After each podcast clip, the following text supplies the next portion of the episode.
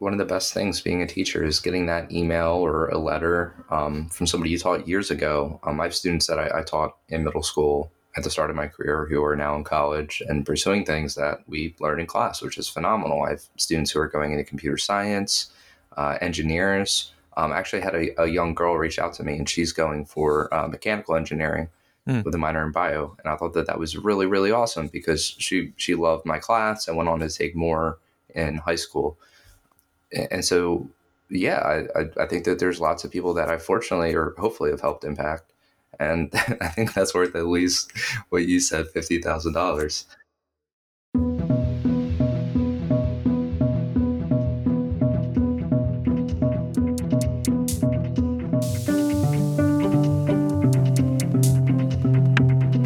Welcome to Activist MMT, a podcast about real-world economics, including modern money theory, and how life changes when you discover it. I'm your host, Jeff Epstein.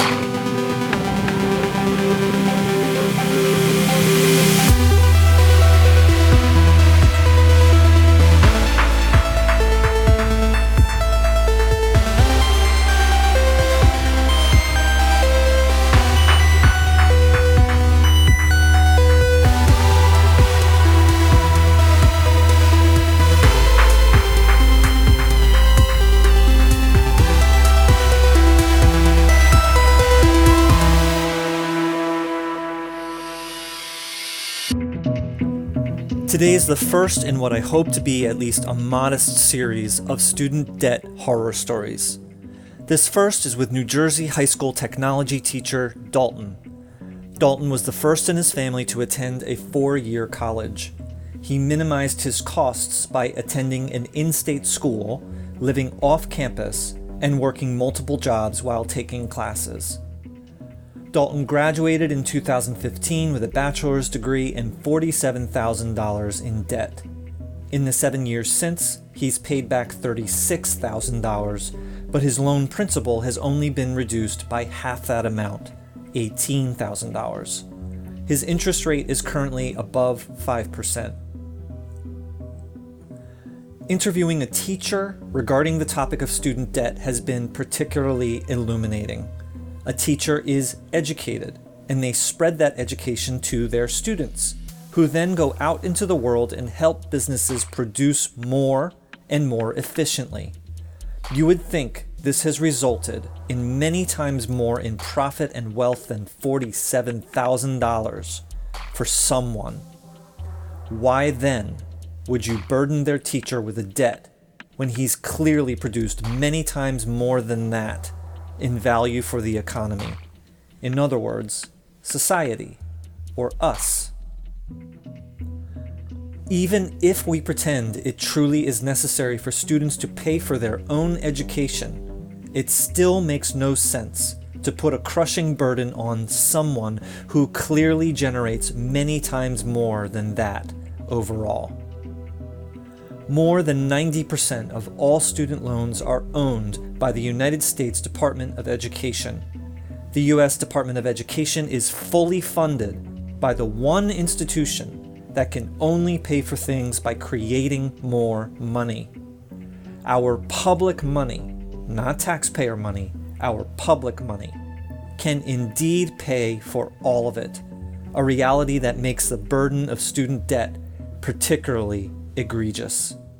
Whatever benefit the lenders get from doing this, it's got nothing to do with a measly $47,000. It's also got nothing to do with money. And now, on to my conversation with Dalton. Enjoy.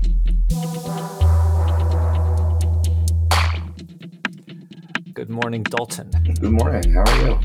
I'm okay. How's your dog? Good. Yeah, just needed to go out. He's wily. He's happy now. He has a toy. He's hanging out. How old is he? He's 2 years old. Okay. What's his name? Booker. Mr. Booker. Yeah. After the New Jersey congressman. After Cory Booker. I get that a lot. Or Booker T. Washington, either the inventor or the wrestler. He's named after a video game character. So. Okay. Which one? There's a game called Bioshock. It's pretty cool. Okay. I've heard of it. Yeah. Okay. All right. Well, I have to say you have completely set me off. I have not been this excited about a particular song playing on the guitar for a long, long time. Sunshine by I forget his name, but Sunshine, Go Away Today. Yeah, Jonathan Edwards. It is really exciting. The strumming is the hardest part, but it's like I can sing it, I can play it. It's the chords are simple, and it's pretty exciting. So I don't know what triggered you to share that, but I'm really glad you did. Yeah. It's a pretty cool song. It's just, I guess the triplets and the palm muting are hard. The song itself was written, there's like really cool story behind it, but it came up in my shuffle when we were talking about James Taylor. And then I listened to some John Prine after, and then this came on, thanks algorithm. And I kind of forgot about it. It was a Vietnam era song. The guy had wrote it as kind of like a protest song, but it's adopted many meanings over the years because this, lyrics continue to be relevant to different situations. And I thought it was particularly relevant now. I was like, oh, this made me think of the things that we were going to talk about today. Oh, that's cool. Sunshine, go away today. I don't feel much like dancing. Some man's gone, he's trying to run my life. He don't know what asking. He tells me I better get in line. I can't hear what he's saying. When I grow up, I'm gonna make it mine. These ain't dues I've been paying. How much does it cost? I'll buy it. The time is always lost, I'll try it. He can't even run his own life. I'll be damned if you run mine. Sunshine, go. Oh, that's cool. All right, so thanks so much for doing this. Why don't we start off by please, can you introduce yourself? Thanks so much for coming on, and... Sure. My name is Dalton. I am a technology educator. I specialize in STEM education. So the realm of that is everything from woodworking to electronics, computer science, to a lot of programming, design, 3D modeling, 3D printing, laser cutting. It's kind of a catch-all. I graduated from college in 2015. I went for 4 years and did my student teaching, did the whole shebang, and ended up in... I've been teaching now for, this is my seventh year. Seventh year. Wow. Okay. I didn't know that. And STEM stands for science, technology, and what? Engineering and math. Engineering and math. Okay. A lot of times you'll see the acronym changed up. So it might include art. So it's STEAM, reading or religion. Actually, in some places it becomes STREAM, but my experience is mostly with the STEM or the STEAM. Okay. So, actually, before we get into student debt, this interview is not about MMT, but mm-hmm. Obviously, I wanted to briefly introduce you to it. So I had you read an article, an introductory article, and you listened to an episode. And I just wanted to get just a brief impression of your thoughts about that, and if you could see if and how it relates to what we're going to talk about, which is student debt. So it definitely makes sense. Just, I guess, from my own personal perspective, money, I guess, isn't necessarily backed by the gold standard anymore. And it's just kind of something that's been printed. And we saw that at the start of the pandemic, with the memes and the actual reality of just printing money to support the economy through the worst pandemic, in the last 100 years. It makes you wonder about the different obligations, or if as it's stated in the article, that we need to, receive money and save money in order to take care of something that we want or need. But it's very different for an established government, where it's just simply printed or made to meet the need, if that makes sense. So yeah, it was definitely thought-provoking. And I think that there's definitely a part of every American who will read something like that and think, well, that can't be. You know, how does that make sense? There has to be, there's a global debt, there's a this, there's a that. And well, how does it relate to a different currency? And then I think you're just complicating things, because when you get down to it, it really is just printed, just manifested. So interesting way to say it. Can you bring up your, you told me about, you know, your with your parents that, you know, we can, you know, Medicare for all is very important, and, you know, we should have it, obviously. But then you brought up an interesting point. Do you know what I'm talking about? Yeah. So I guess referring to my in-laws, the issue is that, you know, a lot of our industry is based on and is reliant on these systems. And so if you work to legislate them out or take care of them, you're breaking down entire industries in certain areas that have been built up around it. And so the example that came to mind was New Jersey with pharmaceuticals. You know, if we did go to a Medicare for all model, there would be a less of a need for insurance companies or back-end people to support that. And so that would lead to, you know, a lot of jobs causing issues. And, you know, you can get the politics of like what's happened in New Jersey and who would be responsible for taking care of that. But that's kind of, you know, my take on it. Okay, the way that you said it to me was that I guess your in-laws are in favor of Medicare for all, like they yep. Understand that it's an important thing, but then they also say, but that would put me out of work. Absolutely, yep. because they do the administrative stuff for the needless or the, you know, the things that would be eliminated for private insurance companies or pharmaceutical companies in this case, right? Precisely. Okay, and then this relates to student debt.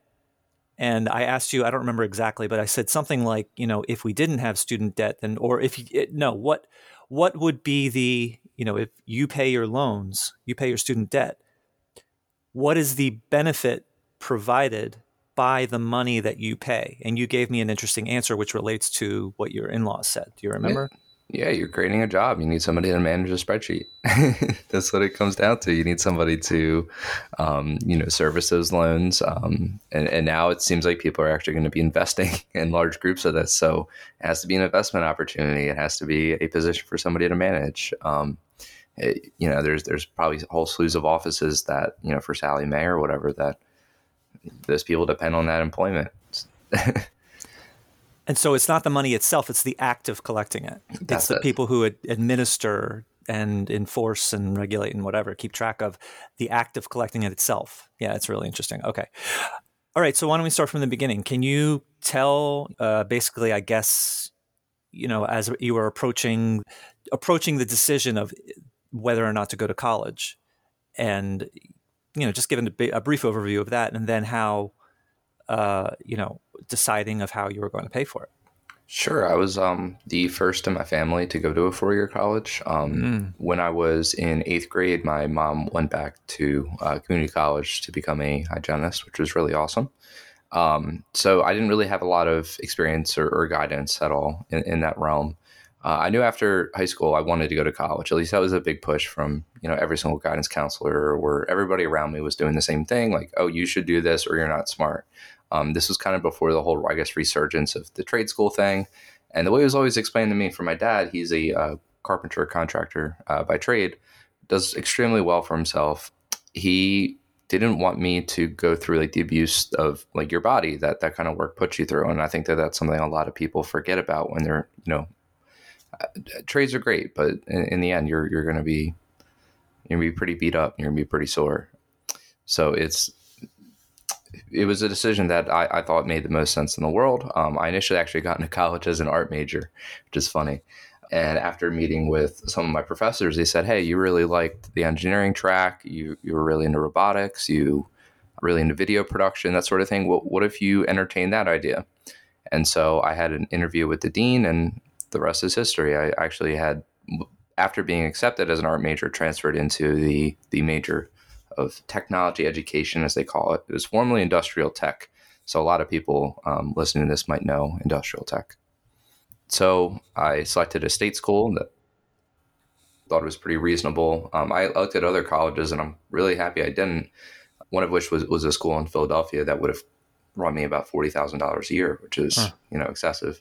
If I chose to go for digital art, working on movies or animation, that sort of thing. The state school itself was around $20K a year, room and board. And I worked throughout college. I actually, juggled multiple jobs, landscaping, working ShopRite, delivery of pizza, sometimes working two different jobs in the same day.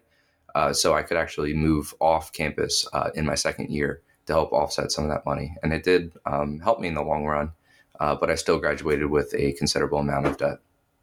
Can you say the specific number? Sure.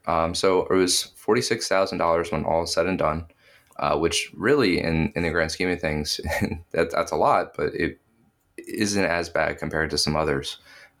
So I've been paying it off, pretty regularly for the last 7 years, and it's now at around 24, 25. So the interest paid on it is astonishing when you look at it.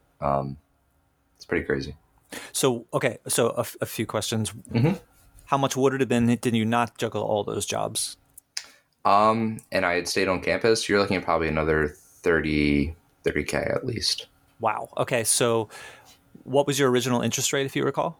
Original interest rate. So I went in 2011. It was 4.3. And by the time I was graduating, I was taking on loans at a 6.8% interest rate.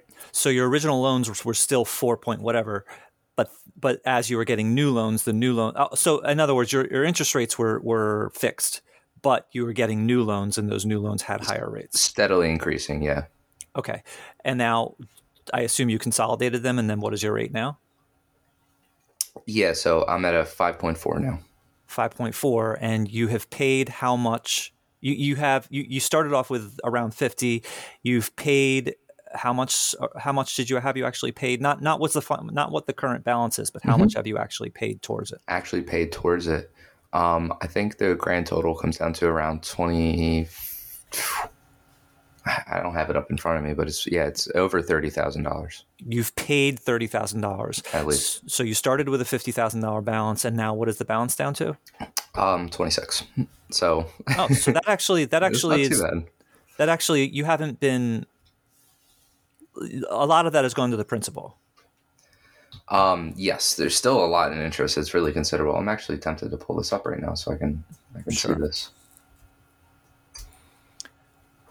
The reason I'm saying is because I hear a lot of stories of, I've paid, like I started off with 100,000. I've paid 90,000, and I still have 90,000 left in principal. Yes, exactly. Or whatever, and so that does not seem to be as much for you.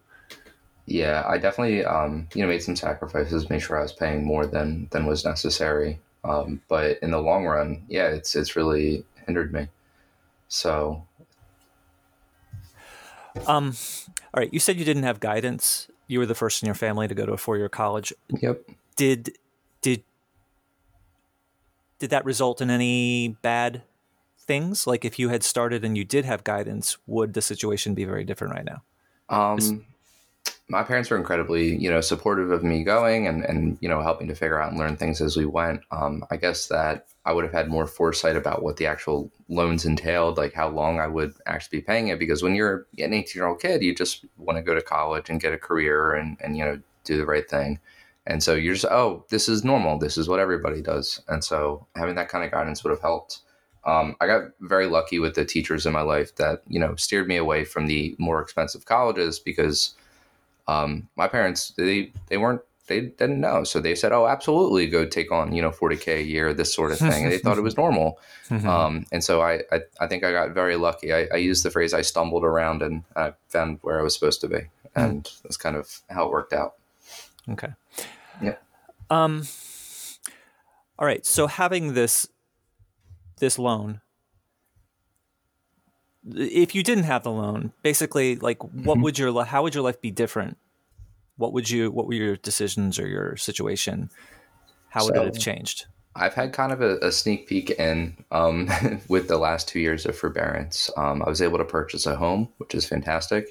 So there is some concern now with that restarting, how I will be able to meet my mortgage payments and that sort of thing. when I graduated and I saved up to rent an apartment with a friend until I was engaged and was to be married, and then I moved back home again. If I still had my student loans, I don't think that I would have likely bought a house nearly as soon, if not, you know, I've been in my home for 2 years now, right at the start of the pandemic with the, you know, pause, it seemed like the good thing to do, but yeah, it's definitely afforded me the opportunity to do that, you know, work on paying off my vehicle, all those things. I'd have to reevaluate a lot of things in my life and restructure different things, especially with working towards a PSLF, you know, student loan forgiveness. It's pretty high payments. So definitely causes some strain and stress there.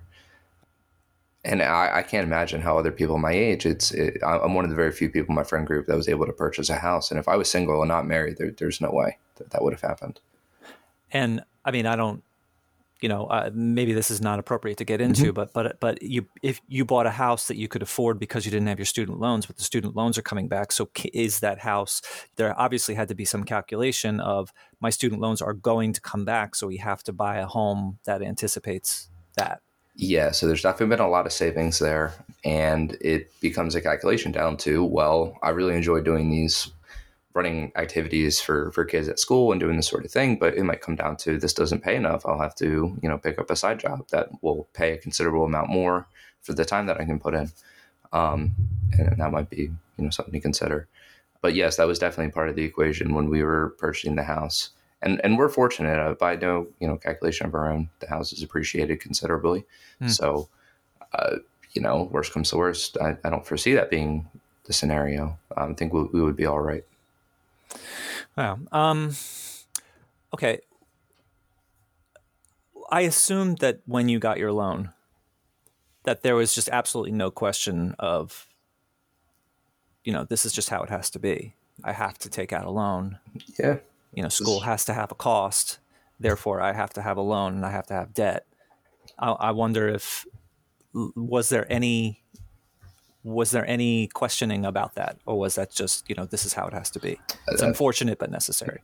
That was kind of, yeah, the attitude. I was amazed, you know, as a 17-year-old who's never had a credit card and took a personal finance class as a sophomore. They said, here you go, take on, you know, 40, 60, 200K debt. You got this.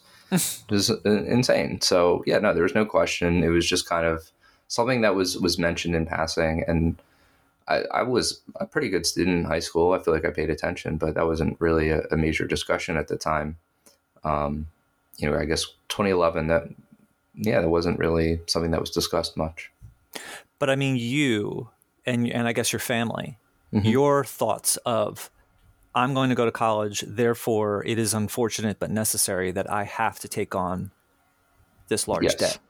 Absolutely. There was no questioning about that. Nope. No. Okay.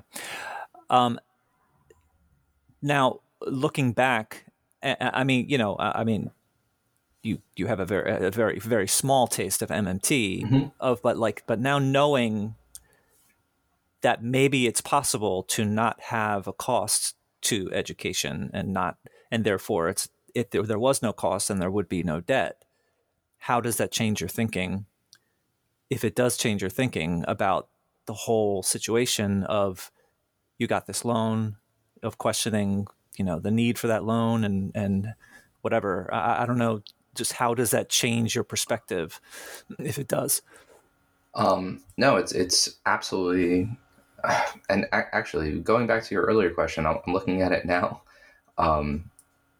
I've paid back double what I actually paid off, so it's 1836. Yeah. So 36K, 18K on principal. That's pretty upsetting. Sorry, going back to your earlier question. So you paid 36, but your principal is only down by 18, and you still have a 5% interest rate. Yes. So very disappointing.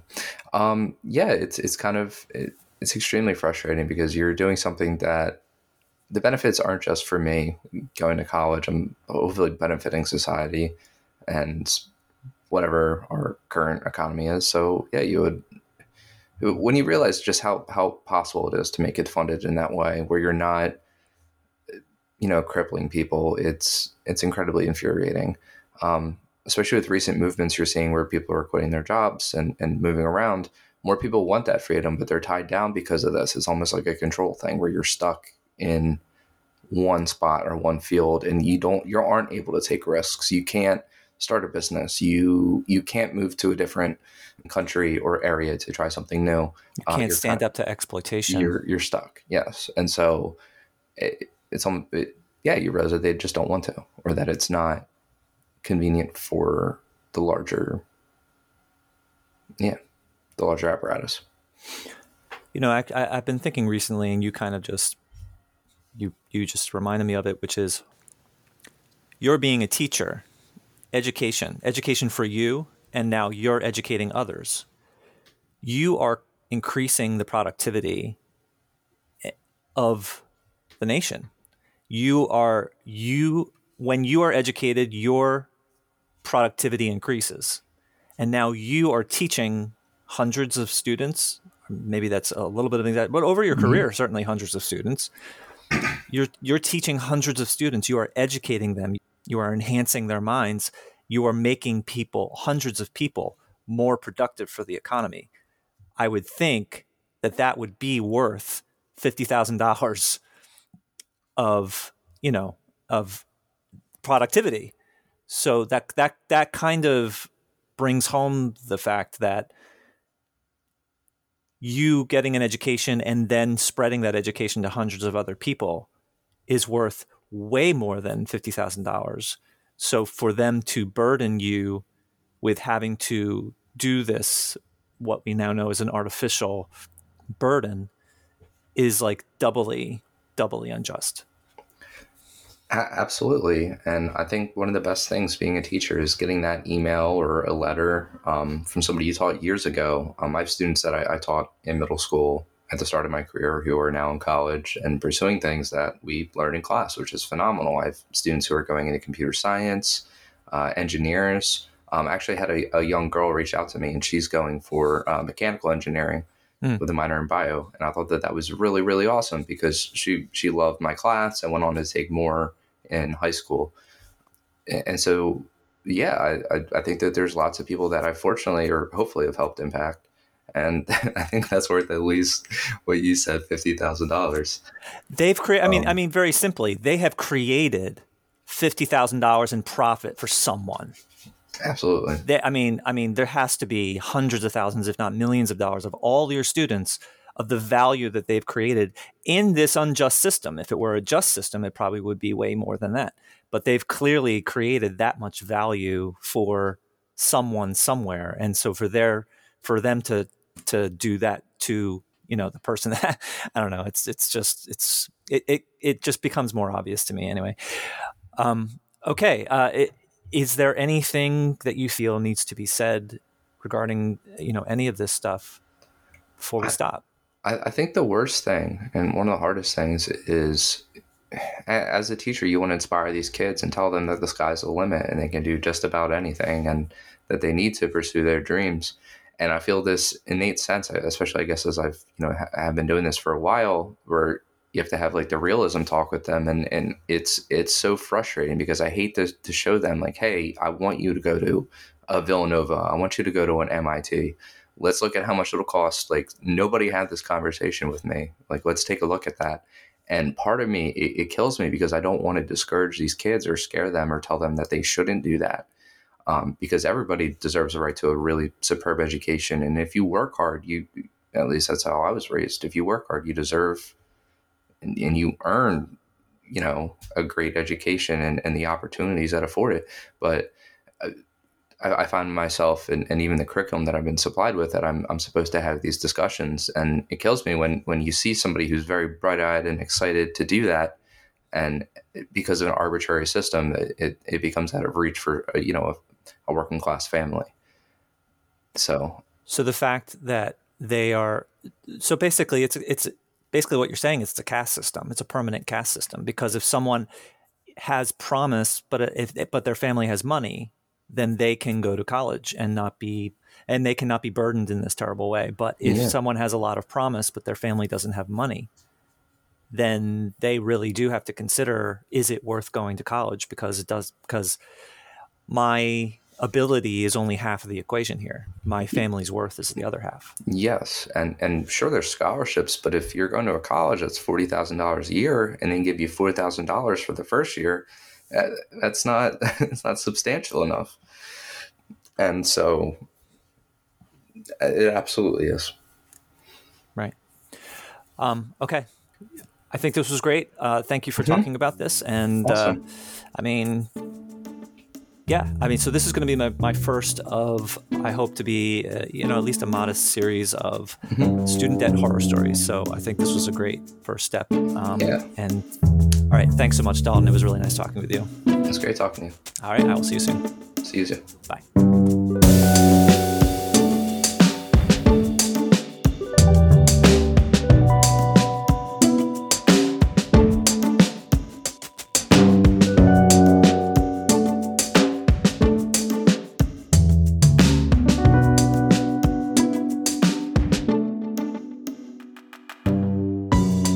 Music for this show is by RecTech. You can find RecTech on SoundCloud and Spotify at WRECK_TECH.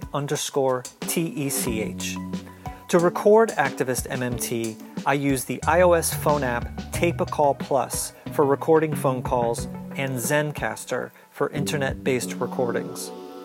My post-production workflow starts by editing on the iOS app AnyTune Pro Plus, then transferring those timestamps to my Windows desktop.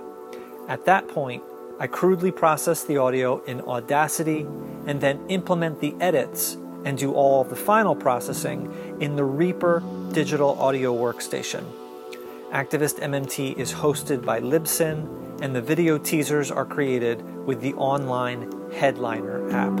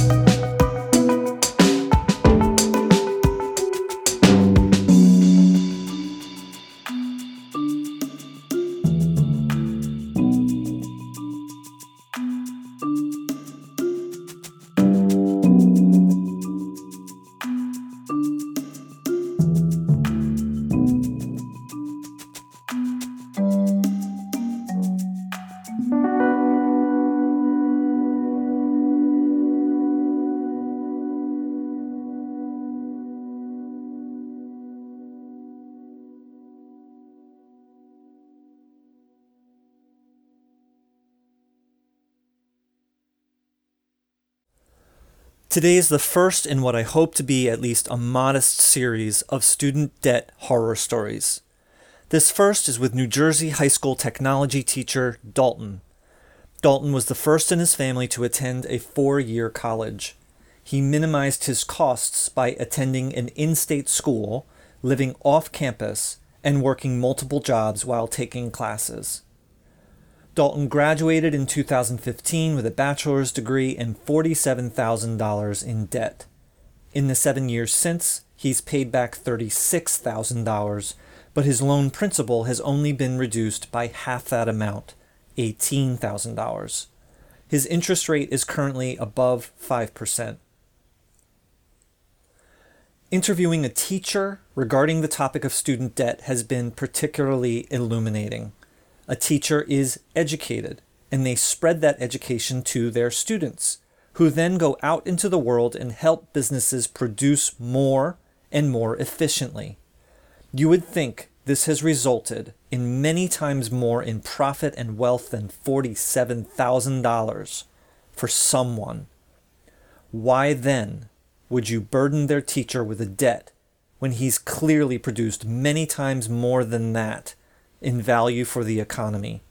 In other words, society, or us, even if we pretend it truly is necessary for students to pay for their own education, it still makes no sense to put a crushing burden on someone who clearly generates many times more than that overall. More than 90% of all student loans are owned by the United States Department of Education. The U.S. Department of Education is fully funded by the one institution that can only pay for things by creating more money. Our public money, not taxpayer money, our public money, can indeed pay for all of it, a reality that makes the burden of student debt particularly egregious. Whatever benefit the lenders get from doing this, it's got nothing to do with a measly $47,000. It's also got nothing to do with money. And now, on to my conversation with Dalton. Enjoy.